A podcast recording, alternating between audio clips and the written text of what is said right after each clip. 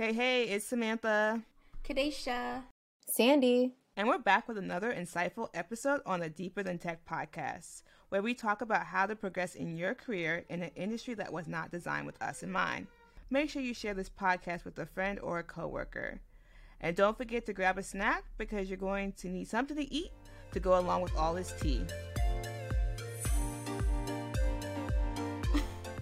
Okay, so what can you do in order to make money in this industry, provided that you're not a degree holder? I guess my follow up question is do you need a degree to Yeah. make, have a position in tech? Yeah. Well, the answer is no. You don't. need. I was gonna say, I think you should listen to our episode. I think it's episode six, where we talk about do college degree matter for software engineers. We spoke a lot about this topic because you definitely don't need a college degree, especially with big companies like Google coming out and saying, "Hey, we have this certificate. If you complete it, we'll give you a job, and we'll consider it a four as a four year diploma."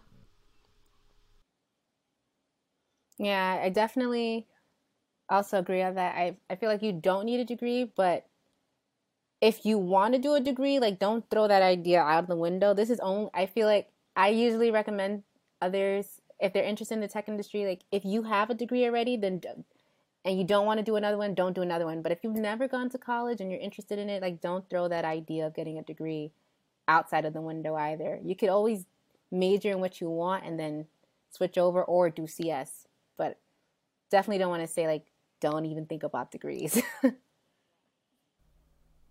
Yeah, so there's definitely a tons of fields that you can make money in in the industry. We mentioned this, mentioned this a little bit earlier. You could be a UI UX um, designer. You can be a copywriter. You can be a coder. There's definitely tons of fields within coding. You could be a project manager, a product manager. Those are two different things, but they're both equally important. Um, what else can you be in this industry, y'all? You could be a salesperson, tech sales. You can be a automation tester, QA tester. Yep. You could Ooh, be a yes, good, tester. good ones. That's a good one. Mm-hmm. There's there's so, so many, many different options. options. You could be a scrum master. yeah. Yes. There's so you don't many even have options. to code. Mm-hmm. Yeah.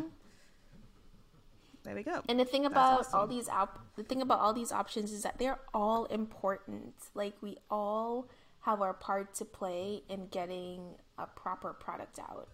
Yep.